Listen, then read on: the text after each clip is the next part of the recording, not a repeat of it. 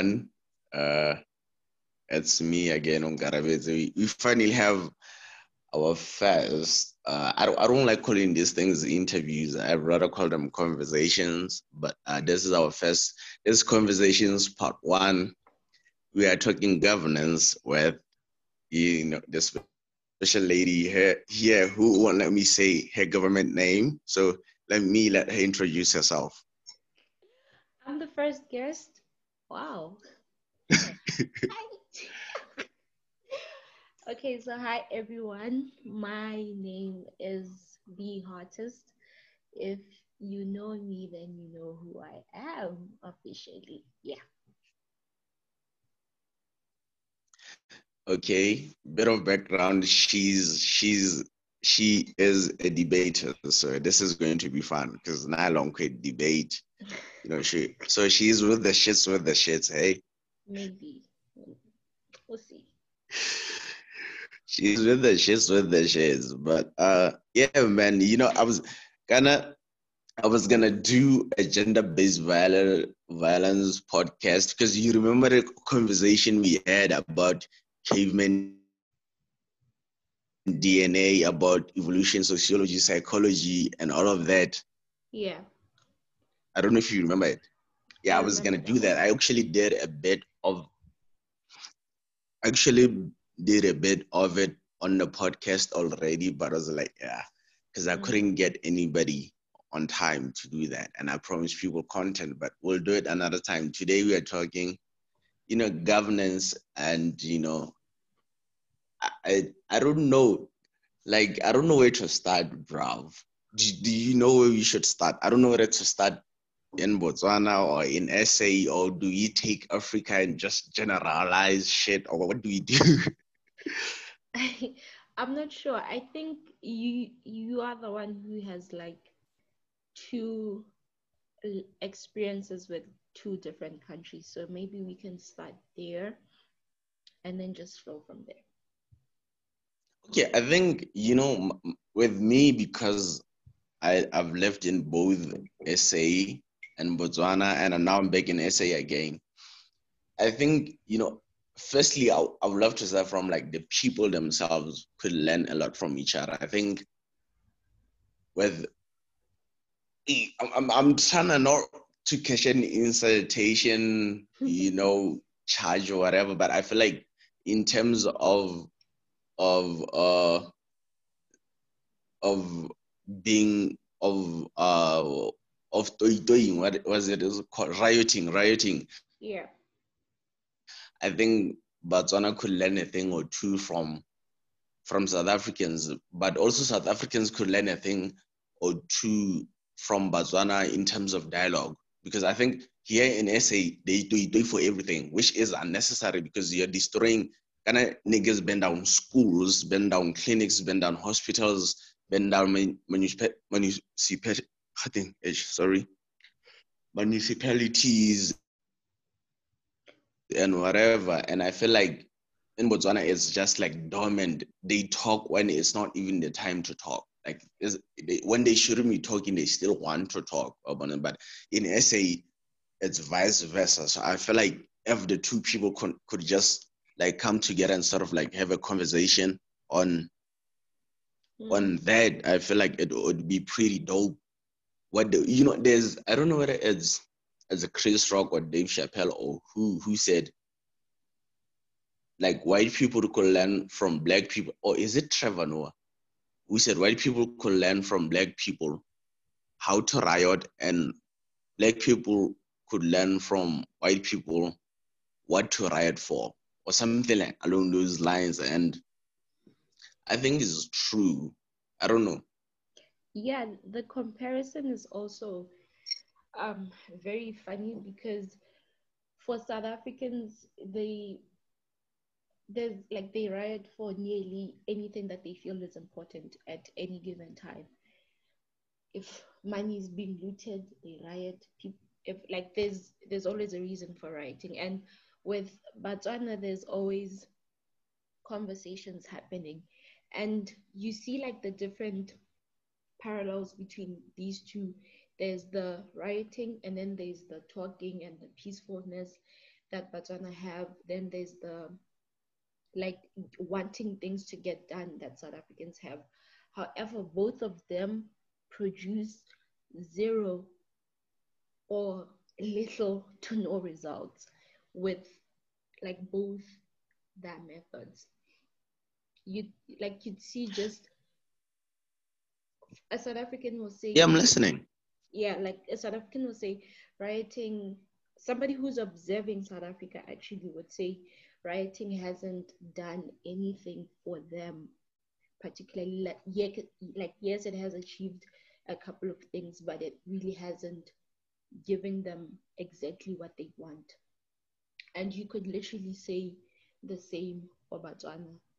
Having conversations, as having them in passing also hasn't really helped us get what we really want. So I don't know. What are they both going to learn when they like, come together?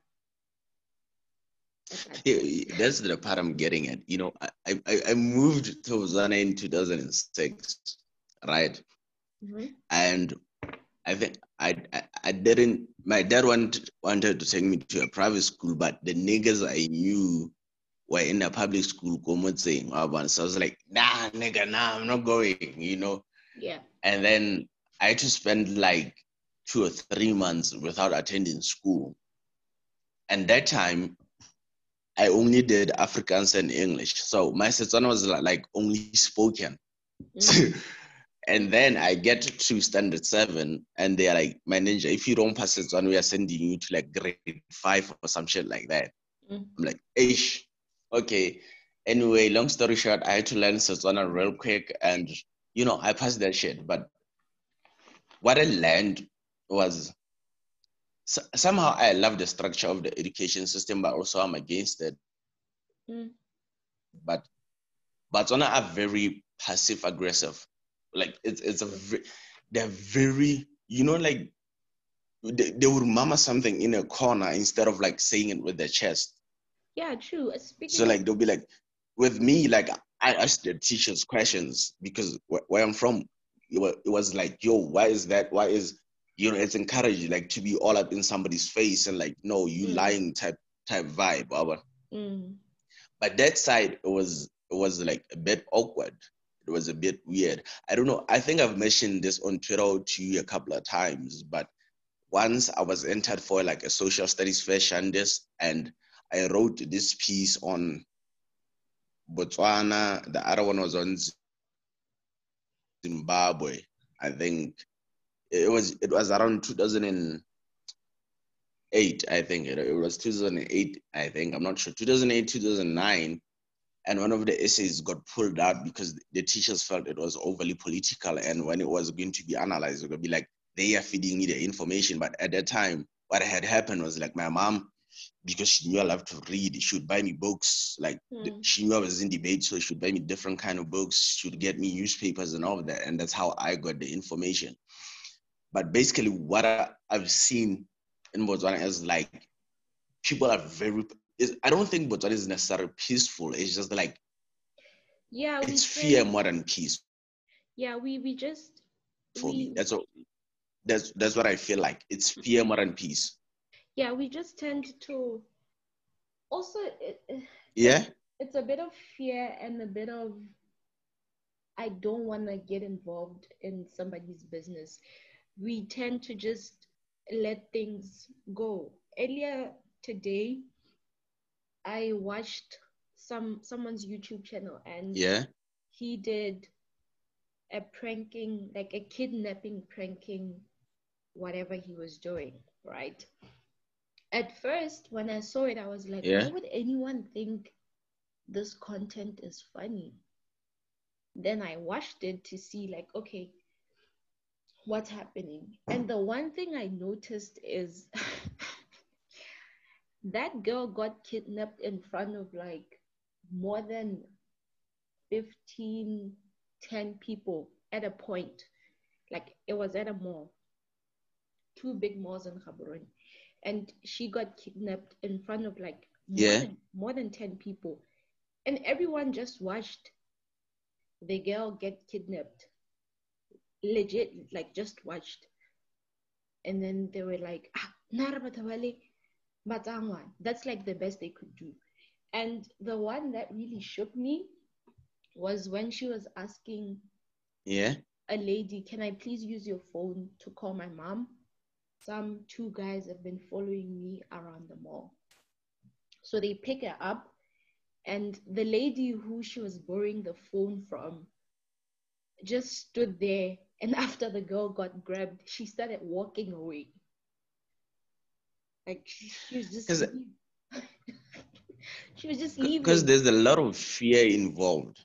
yeah, she's just leaving, going. And in my head, I'm thinking, were you just gonna like go on with your life and go home, sleep, and not think about the fact that someone got kidnapped in front of you? It showed me one that we really are very passive about everything. We just we we we have this anger that's quick but then it just goes down very fast. And then we we just move on for some reason. We just we just move. I think we we we are literally you know we move twitter but Botswana are literally we move.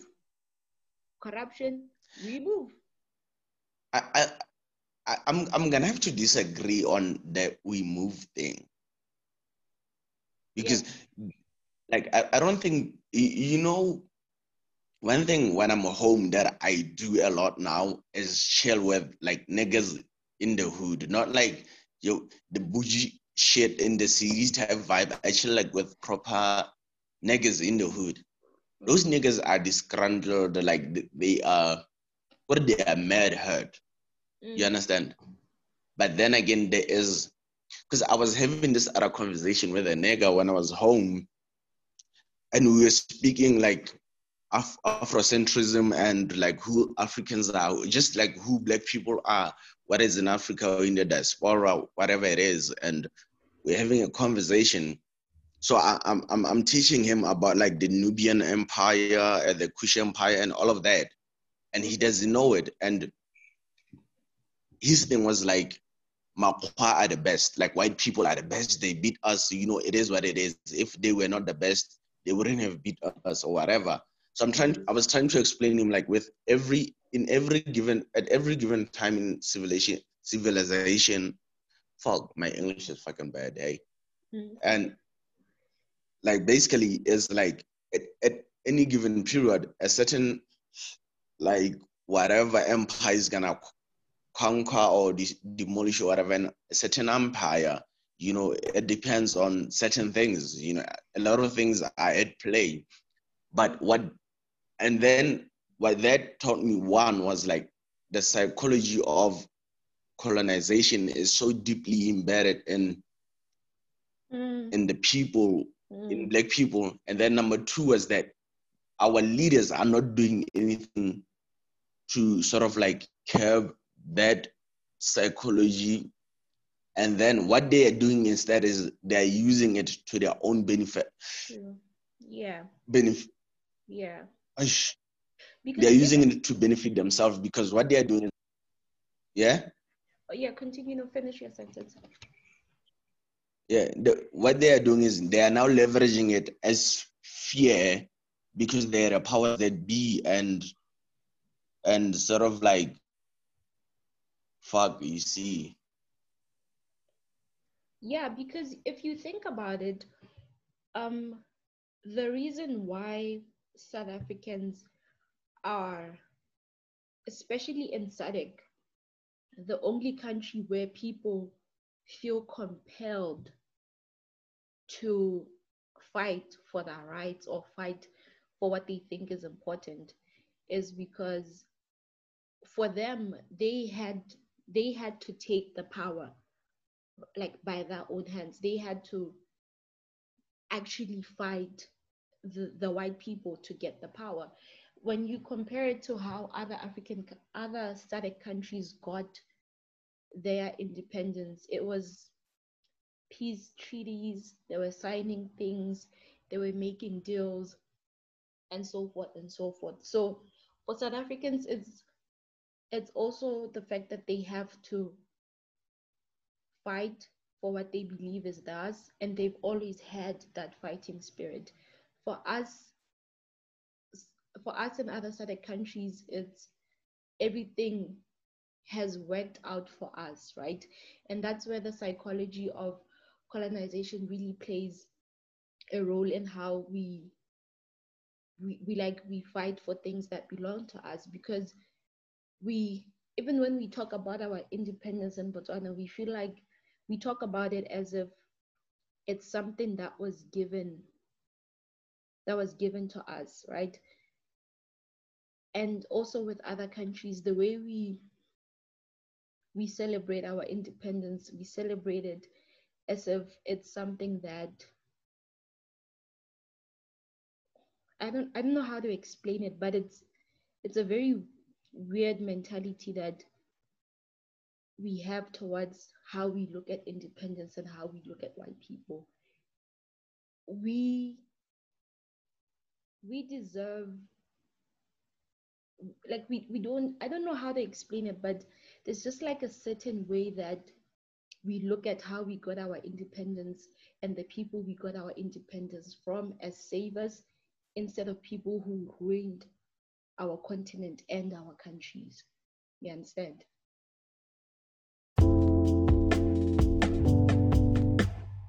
What I, what I was saying with that it was just like with with with like uh the whole Botswana's independence thing. I think there's a lot of myth or legend attached to it. Yeah. I, you know, if I, I don't know, yeah. Yeah, I was saying yeah.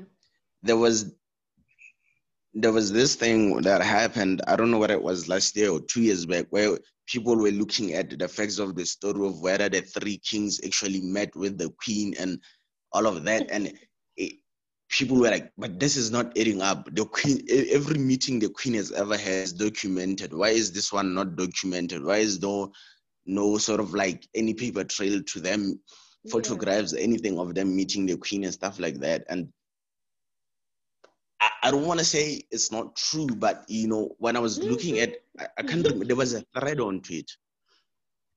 Yeah. No, I gotta move carefully, bro. You know my situation.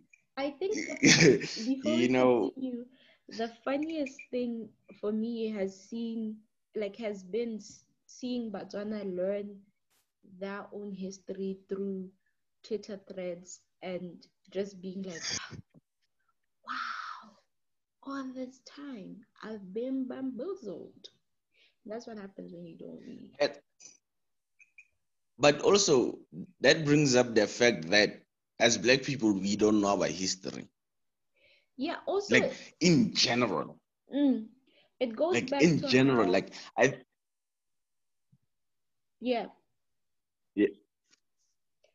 I was saying. Yeah, no, speak. We we also don't know our history because it goes back to how um history was taught to us.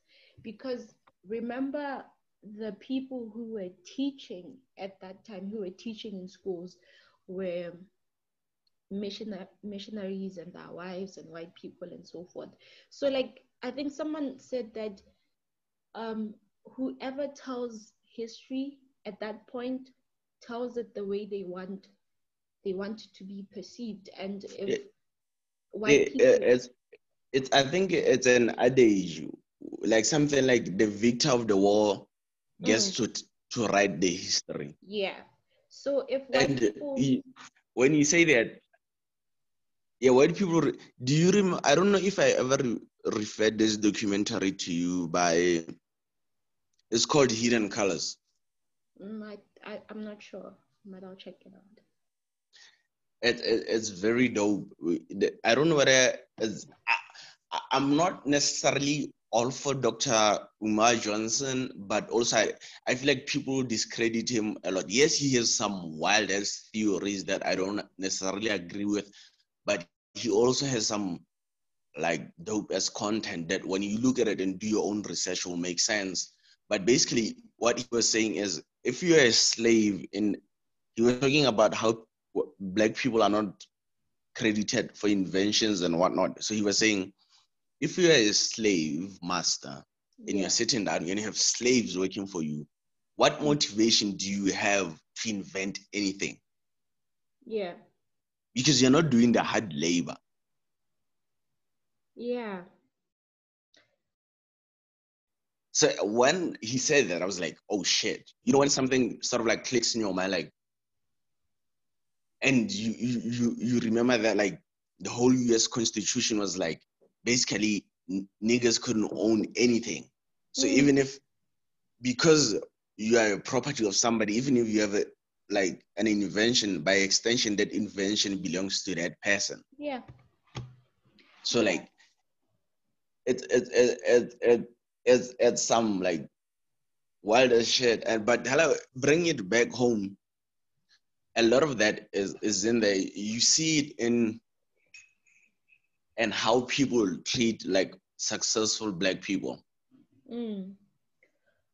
Like you know, sort of like there is sort of like a, a, a black person can't just be successful. There has to be something attached to it. Yeah before we Always that i just wanted to like Yeah. wrap up just like how the way history was taught to us and how it has affected like how we view things today so like i said Yeah. just imagine white people teaching you for like 20 30 years before the first black Motswana teacher qualifies to be a teacher. And they have also been taught the same thing. So obviously somewhere somewhere facts are getting lost. Bits and pieces of the of the true story are getting lost in how the person who wants to tell the story and who wants to be perceived as a hero in that story is telling the story. And it goes back to just how we now look at our history and how we gained independence as southern african countries and like we don't see ourselves as the heroes of the story. We just The thing of gaining independence um, also it's it's messed up. How am i gaining independence when you fought? You, you you see what i mean? I was about to get into that actually. Yeah, I was about to get. I, I found the concept of we gained independence very weird. weird. You know, Americans, uh, Americans, I can get them gaining independence because you know there were white people who basically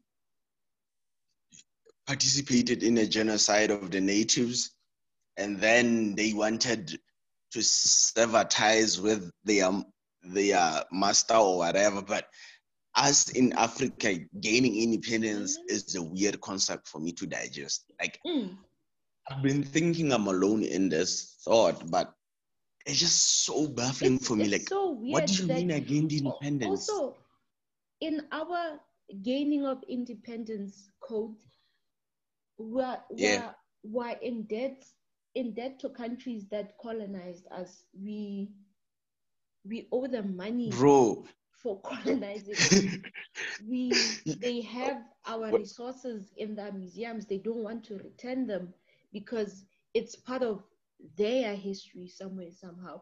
Like there's so many twisted ways in how the story has been told and how it affects how we look at ourselves as black people, as African people, and how we look at our countries also.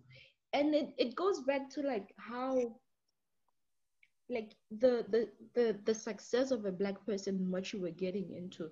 Because the story if like the way stories of successful white black people are told in history is some way they had to work with white people. They had to betray black people in order to like get money or something something. There's like yeah, very few stories where you hear that like this king was rich before white people came unless you like you do actual reading and you you realize that ah, this man had this many cows this this this this many resources. He was already a rich king before white people came right? And the way the stories are told, you hear that such and such person had to sell other black people in order to be rich. Such and such person had to lay with white people during apartheid, and that's how he managed to move up while other black people uh, were struggling. So we don't have like positive stories of black people of black people yeah of black people just do, becoming do you know rich and becoming successful and that's why when some when when a black person becomes when an, a black and african person becomes rich we have these twisted views of were they involved in corruption? How did they sell out? And such and such because we don't have those positive stories regarding success of black people. Do you know what, what i find? The, the, the, most prime example of that was this the Twitter beef yeah Sizwe Dhlomo and uh, AKA. Do you, I don't know if you saw it. Yeah. That that was because everybody when they found out who his grandparents or is it great grand grandparents yeah. were, it was like, why did they have five hundred pounds in nineteen? Exactly. Like, yeah, it's true. They were snitches. Like, okay. Yeah. It, okay. It, also goes back to how we view our generational wealth as black people. Like white people will do the the most to get where they are, but yeah, any given point, no one will question why John's parents are rich and why John's parents have 100 hectares in South Africa at any given point. But trust, if Sizwe's parents are somehow rich, we all think that Sizwe's um, generational wealth is not legitimate because we'll say, well, his grandparents stole what, what, what. But John's grandparents also stole, but we will never have, like, we'll never question if John's wealth is not legitimate and some sometimes you you even realize because that, yeah finish. Yeah because you know it is it is it is i'm going to take it in in two ways né? i think one is because black people the story does that white the narrative that white people went with was black people are lazy, which is weird because how are these people the laziest people you know, but you get them working your fields, your fields day in, day out, making million, billions and billions of dollars for you, mm-hmm. uh, which which was wild. Number two is going that is going to be the issue. You know, as as black people, we have not seen enough of our own with generational wealth. So it, it's sort of like a shock factor also to us because that part of our lineage has been cut off for so long, we mm. don't know it. And but it's, it's something it's, that's very new and complex to us to process. But it wasn't complex though for for our parents and their and then which like it's it's very funny how we we get shocked by generational wealth, right? But you yeah. will hear that your great grandfather or your great great grandfather, your uncles, like habaya never 200 and with us as Botswana cows were like a, a stature of wealth you understand? So we we know generational wealth. We've been within generational wealth. It's just that the way white people have described it and like the context that they put it for us it looks foreign to us but it's been it's really not. Yeah you see no. it's, it's not something that we're new to. It's something that it's it's like it's passing down generational wealth is part of african culture. When you are born and you are given your first goat which gives you 10 goats and you are given your first namani, which gives you like 10 cows. And you see, by the time you're 20, you have 13, 20 cows. You see what I mean? So we know generational wealth. It's just that the way white people described it and the context that they put it for us, it becomes weird. Okay, okay can I address it a bit? Mm-hmm. You know, when you say that, there was something that we skipped through that I wanted to say, which was to speak on how European countries that colonized African countries work actually.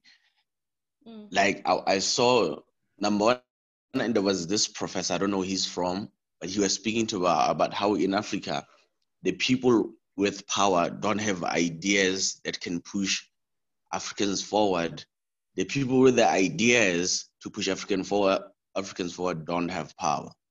Mm. And then the other thing, there is a clip. I don't know, I forget the name of the woman. I think the UN fired her or some, I can't remember properly the story. But basically, like French colonies in Africa, each one of them have sort of like French military base. Mm. I think France take like 60% of their revenue to invest for them.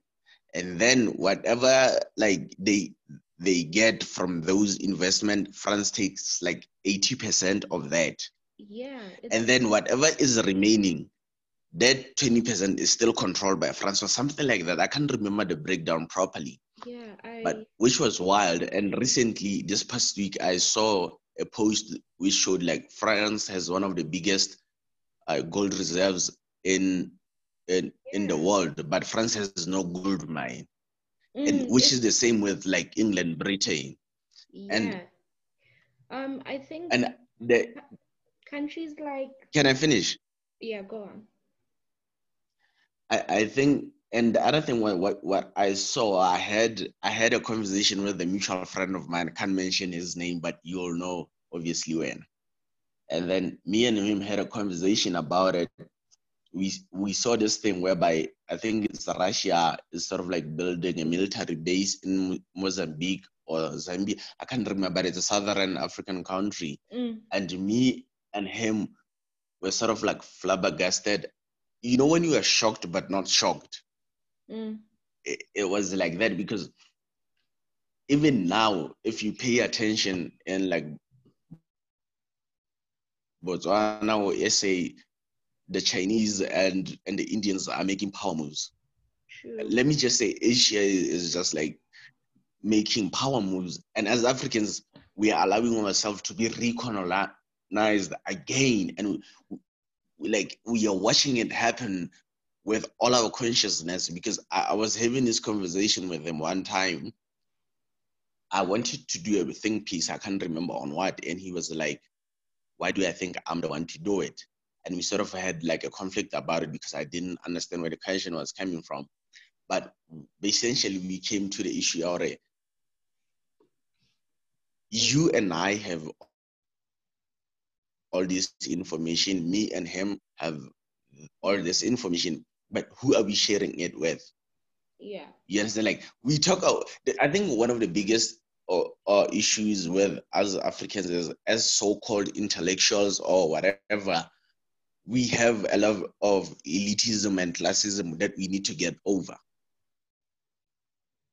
Mm, because we are not taking the message to the people who needs to who need to be heard. We are talking amongst ourselves when we already know and agree on what needs to be done, but we are not taking that word to like the person in the streets in the language that they will understand. Because obviously probably they couldn't understand it in school but that is why like these days when i'm home i'm chilling i try have conversations with the real niggas who are on the streets who are on like selling tomatoes on the corner some stuff like that. I just go chill smoke a, a gaff with them and have conversations and slip in you know bits of knowledge in in there because i feel like we are also just complaining at this point and we are doing nothing proactive to sort of like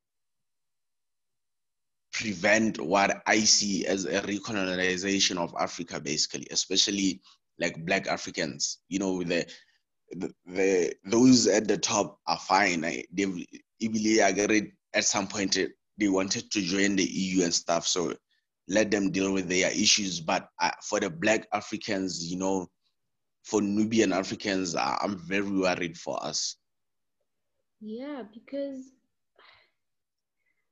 like you said, the people with the ideas don't have the power.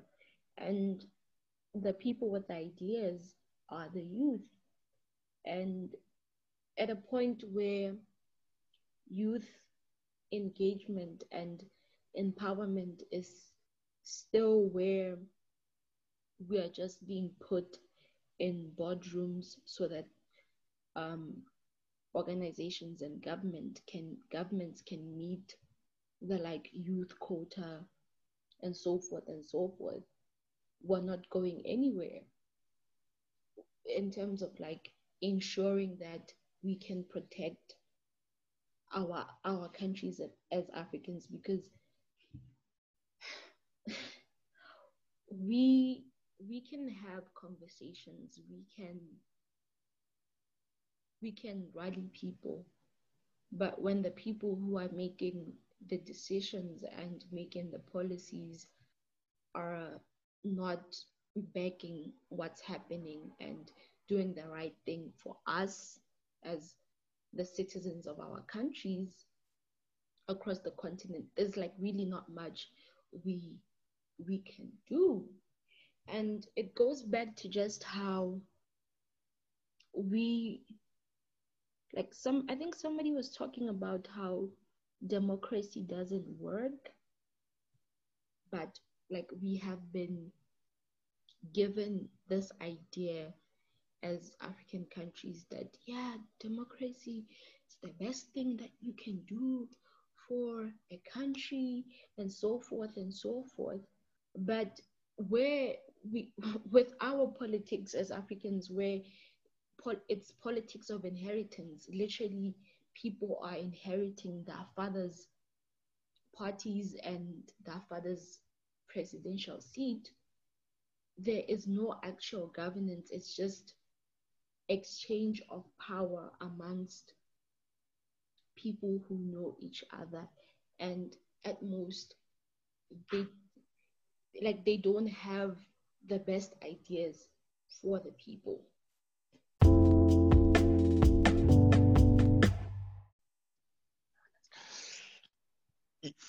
you know i don't think democracy doesn't necessarily work Actually, I forgot to do something. There is a philosopher who spoke on voting. I can't remember. I don't think it's Machiavelli though. I, I can't remember, so I'm not gonna say names or anything like that because you know I've been busy with my art and you know a lot of I'm just getting back to reading now. Mm. But basically, his point was like everybody needed a license to vote. Like you know how you take a driver's license then you should also take like a voting license, mm. a test to mm. because I don't people don't know what they are voting for. Let's be honest. People don't know the reason behind voting. Yeah, that is why I have a friend.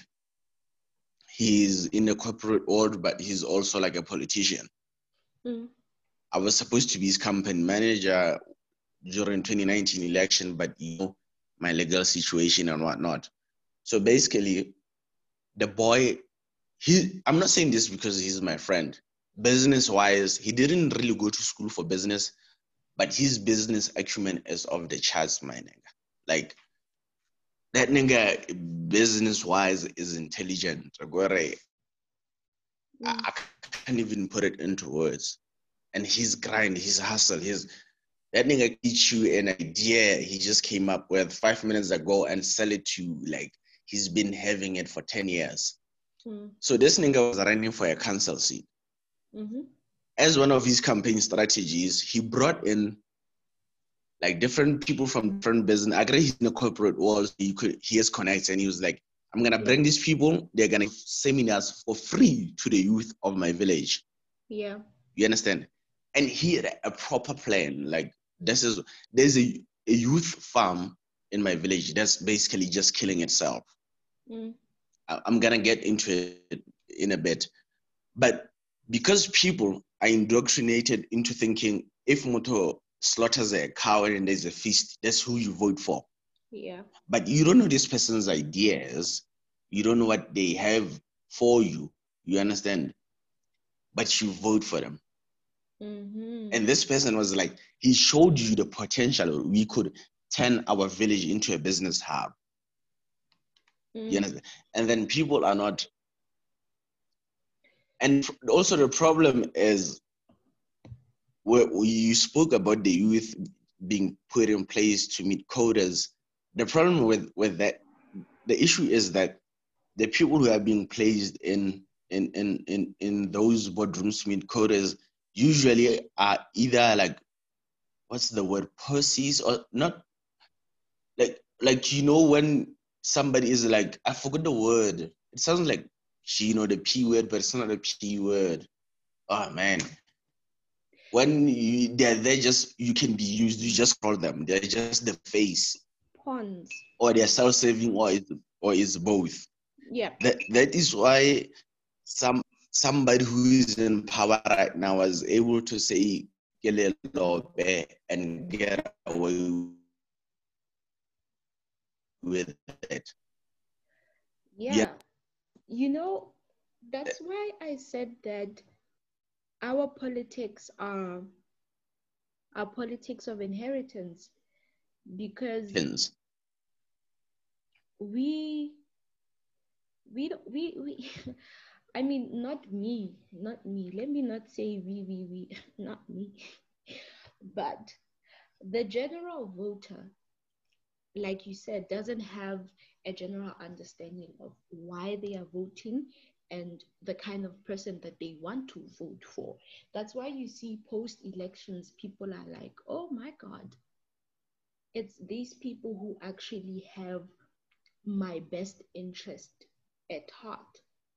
When, like, during the election process, it was people were just listening to propaganda and listening to to like kore I don't know how to describe our politics. Ke bo wena o ngwana ga semangmang nna ke ngwana wa ga semangmang nna kana ke tswa kgakala le le dio tse ke a di itse wa bona papa na a dira yana le yana le yana malome na a dira yana le yana wena o itseng ka ka politiki le gone o o tswang ko ko UB o re o tsenelela politiki and you are talking you are talking to someone who studied political science someone who studied um international relations. Journalism. yeah someone who actually studied policies and how to relate to other countries and leaders and so forth. Someone who can actually do the job for you that's why even so you, like even the way our politics are communicated to our voters because sometimes we say we, we say that voters don't understand but we also need to look at how our politics are communicated to our voters right party one will bring a manifesto to the elections with 10 points of things that they want to achieve within four years. Party two will bring,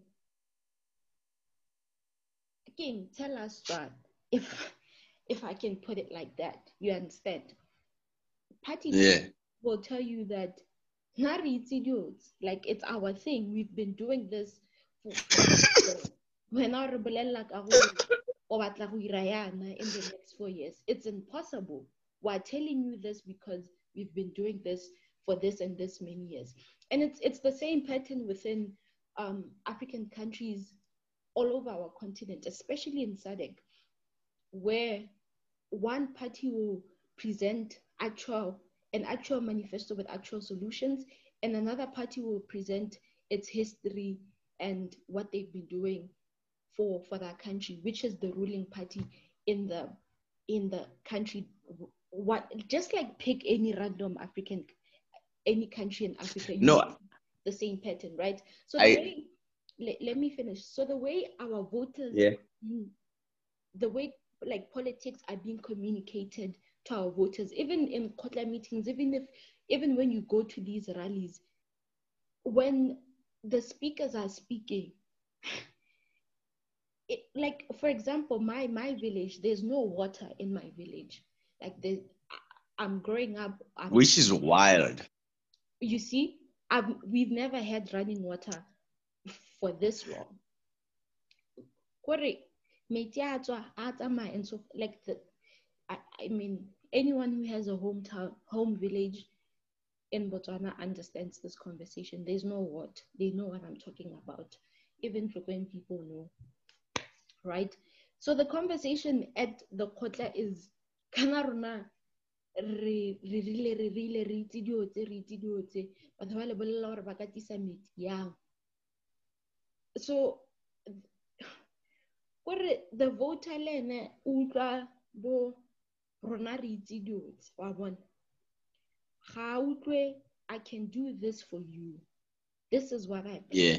to do. So when the voter hears someone who says, I can do this for you, they are shocked because all along they've been told that's impossible. That's something that can't happen. You understand? And because uh, voters over the years have been conditioned to think of politicians as heroes instead of people they employ, they believe the first person who came, which goes back to the conversation that we had about whoever wins at that point, whoever wins the war, tells the story how they want to be seen, like as a hero. So we have these politics of inheritance, of being heroes to our people, of being the ones who who got the independence. Therefore, um, the people owe us um, elections every every four years. And I think at some point I said I've I've I've talked about how um, ruling parties in African countries think that the voters owe them like owe, owe them governance every four years. Like they will continuously bring the fact that at some point we got you independence in codes. Now you owe us the next elections. But you look at the work that they've done and it's nothing. And that's how that's that's what the voter hears for years. And th- there's like so many plays in in this conversation. Yeah, I've been speaking for a while. No. Oh, okay. Can I can I can I get in now? Yeah, your your audio is a bit slow. Okay. So I, I was, I think, I'm gonna start off with like the last point we you made about there's so many things at play. I think you know how you know people can stay in toxic toxic abusive relationships. Mm, yeah, yeah. I think we have the same mentality, and because it's it's such it's at such a grand scale, we are not diagnosing it in the same manner. Mm, You understand? We, we because when it's you and your person abusing each other, then it's not necessarily simple, but it's easier to see it as in that manner.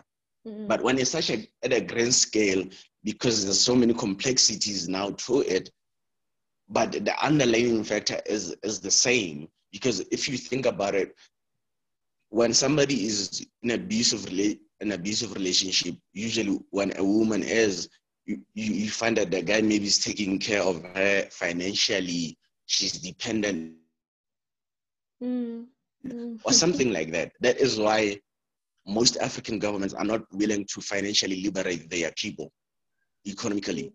Mm, But then again, you know, with last year's election, I witnessed something amazing, but also disturbing.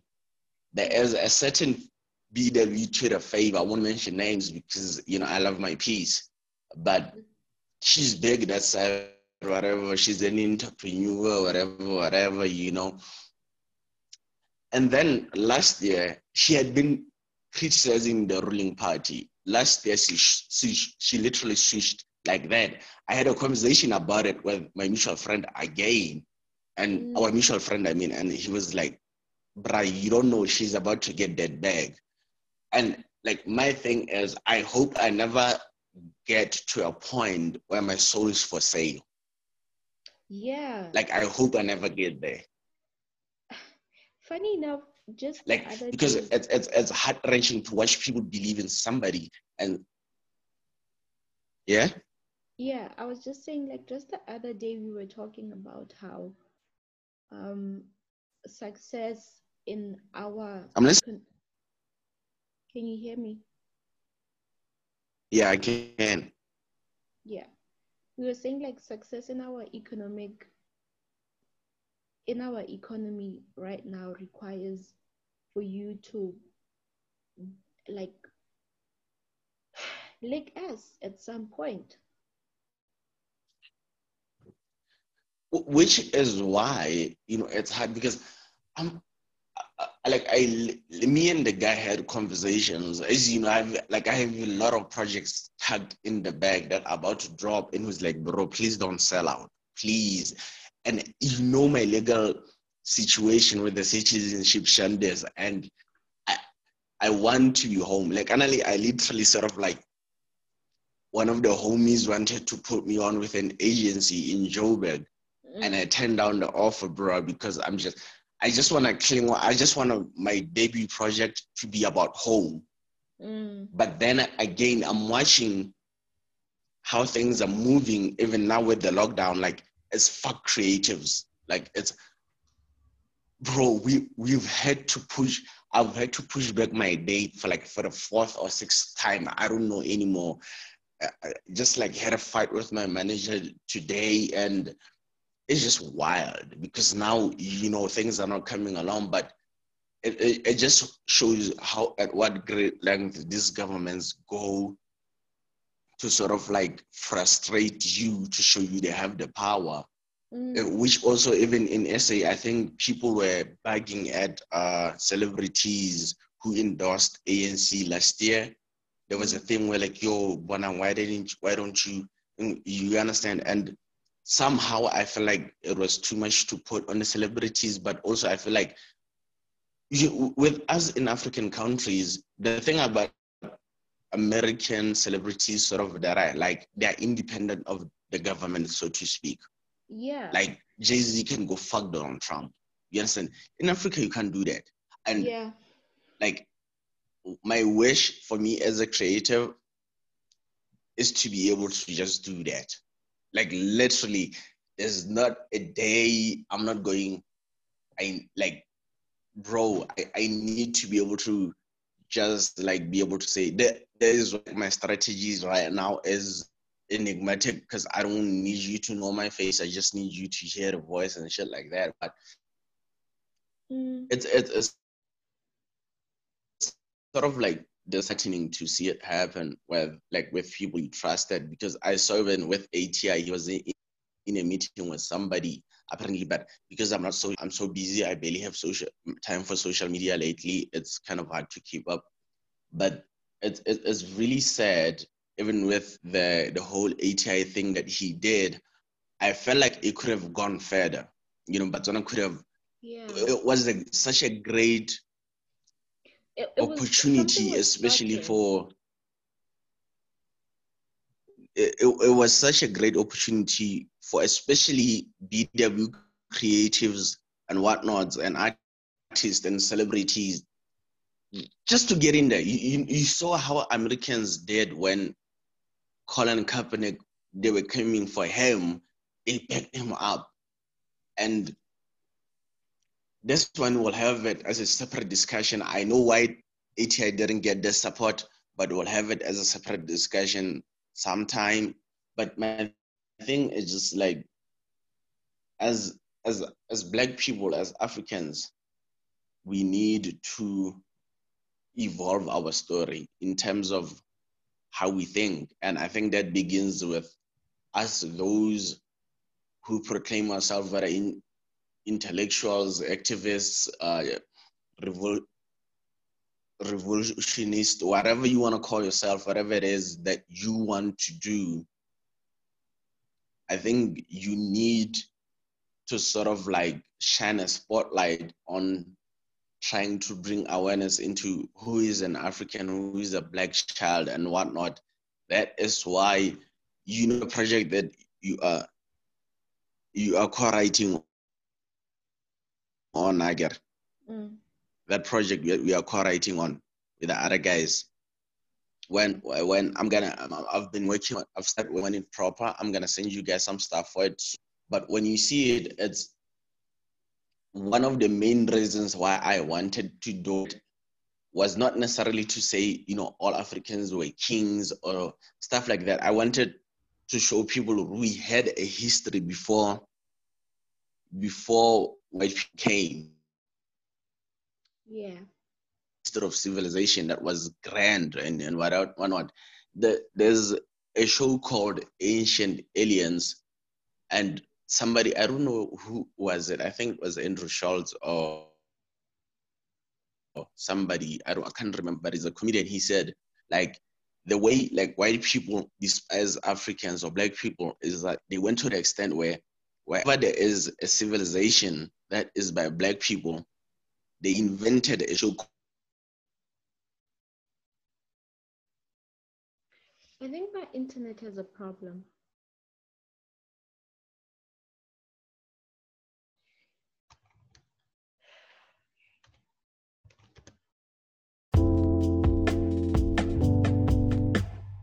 Because this topic is never you can't finish it in one day. You know it's it can never end actually. And we, we so i think for for the night yeah go on. Huh? I was saying we talked on so many things. Yeah, bro but I, th- I think because everything is intertwined interconnected whatever you want to call it uh, you know you know it's it's it's like for me personally how would i would close it off as like you know as a kid i i i hated politics and not necessarily actually not as a as like probably like in my late teens early 20s and i was like i didn't i didn't think i would want to vote any day or anything. But now you know when i reached around 23 20, 24 actually 25 and was like you know, voting, choosing not to vote is a bad thing. You know, I hope I do get to vote next election cycle because, you know, my citizen legal issues, but you can't afford to be apolitical right now. You don't have to have a political affiliation, but you need to have somebody you trust in the system, sort of like a sensible person. Not every people are not perfect, you know life is a duality of good and bad things, you know. So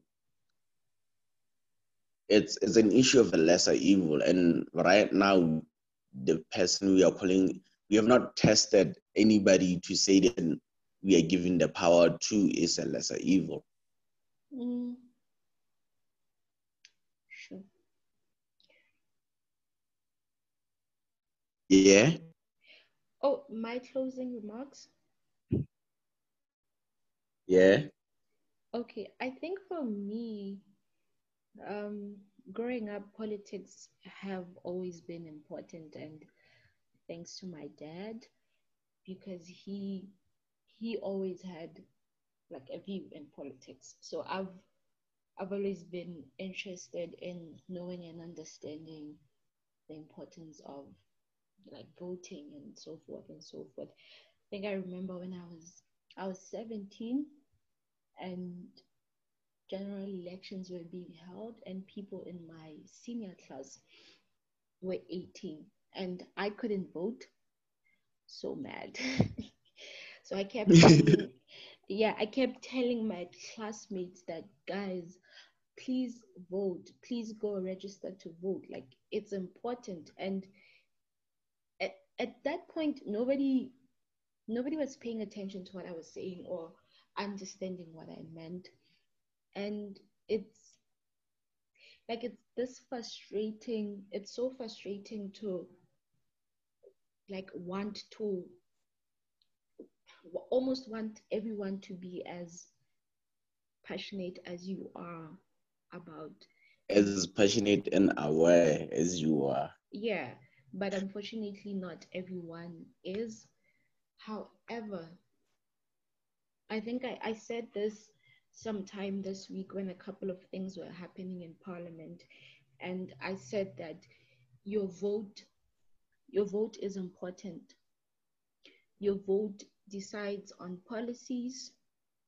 Your votes, your vote decides on laws. Like your vote decides on how basically how your life is shaped in your country. It's not just I love this party or I love this person.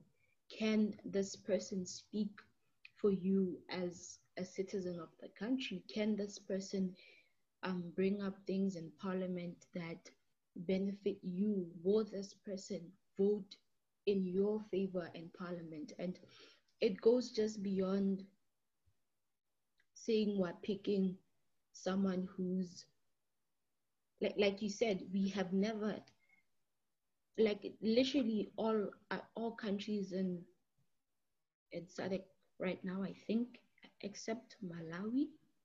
I'm not sure about the other. Have never voted for any other party than the party that got them independence. So we need to move past politics of inheritance, politics of friendship, politics of eating and trying to one up the next person because whilst we are trying to one up each other, there are actual people who are getting affected by what we are doing and how the country is being run. Like you are worried about securing a tender.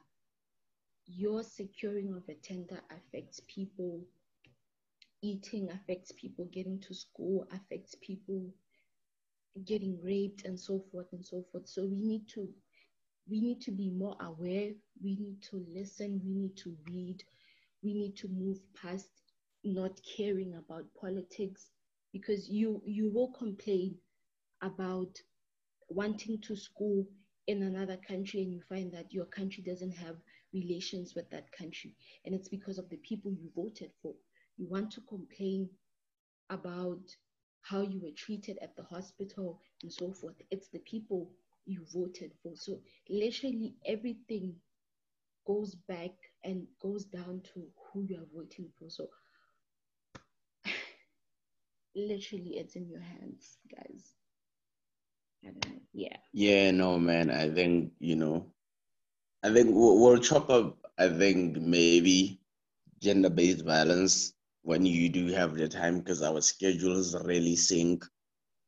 Yeah. But uh, when we do uh, we have find the time, we'll chop it up. But uh, you know, thanks, man, for pulling through for the podcast. And uh, yeah, like you said, your your vote counts. So I hope people 2024 they go out and vote, and I hope you know they research more on a lot of things we spoke on I think, you know, it, it, it's quite disheartening to see what happened when that person who said, you know, addressing the issue of gender based violence is not important when stat- stats have shown during this pandemic that how much of yeah.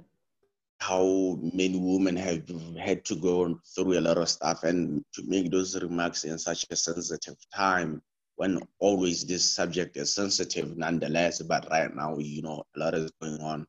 But I just hope people, you know, just vote. You don't have to agree with us or anything like that. But you know, do your own research, read up. If you don't want to read, watch a documentary, you know. We understand Yeah. like there's so many ways to learn these days. There are like things such as podcasts. Uh, I'm not And another thing, like no the the only one with a podcast. I'm, I'm seeing a lot of Botswana, you know. Yeah. I was saying like, and another thing, you don't have to vote with party colors and affiliation. Just know the person you are voting for and the kind of politics that they are behind, the kind of policies that they are behind. And I think um, the fact that people, I hope actually the fact that people are seeing the parliament right now and hearing what the politicians are saying in parliament changes how they view and look at politics. somehow. Yeah, no, man. Uh, thanks for putting through. We'll, we'll, chop it up some others. We'll chop up some others when we have the time. Probably through a phone call instead of a podcast.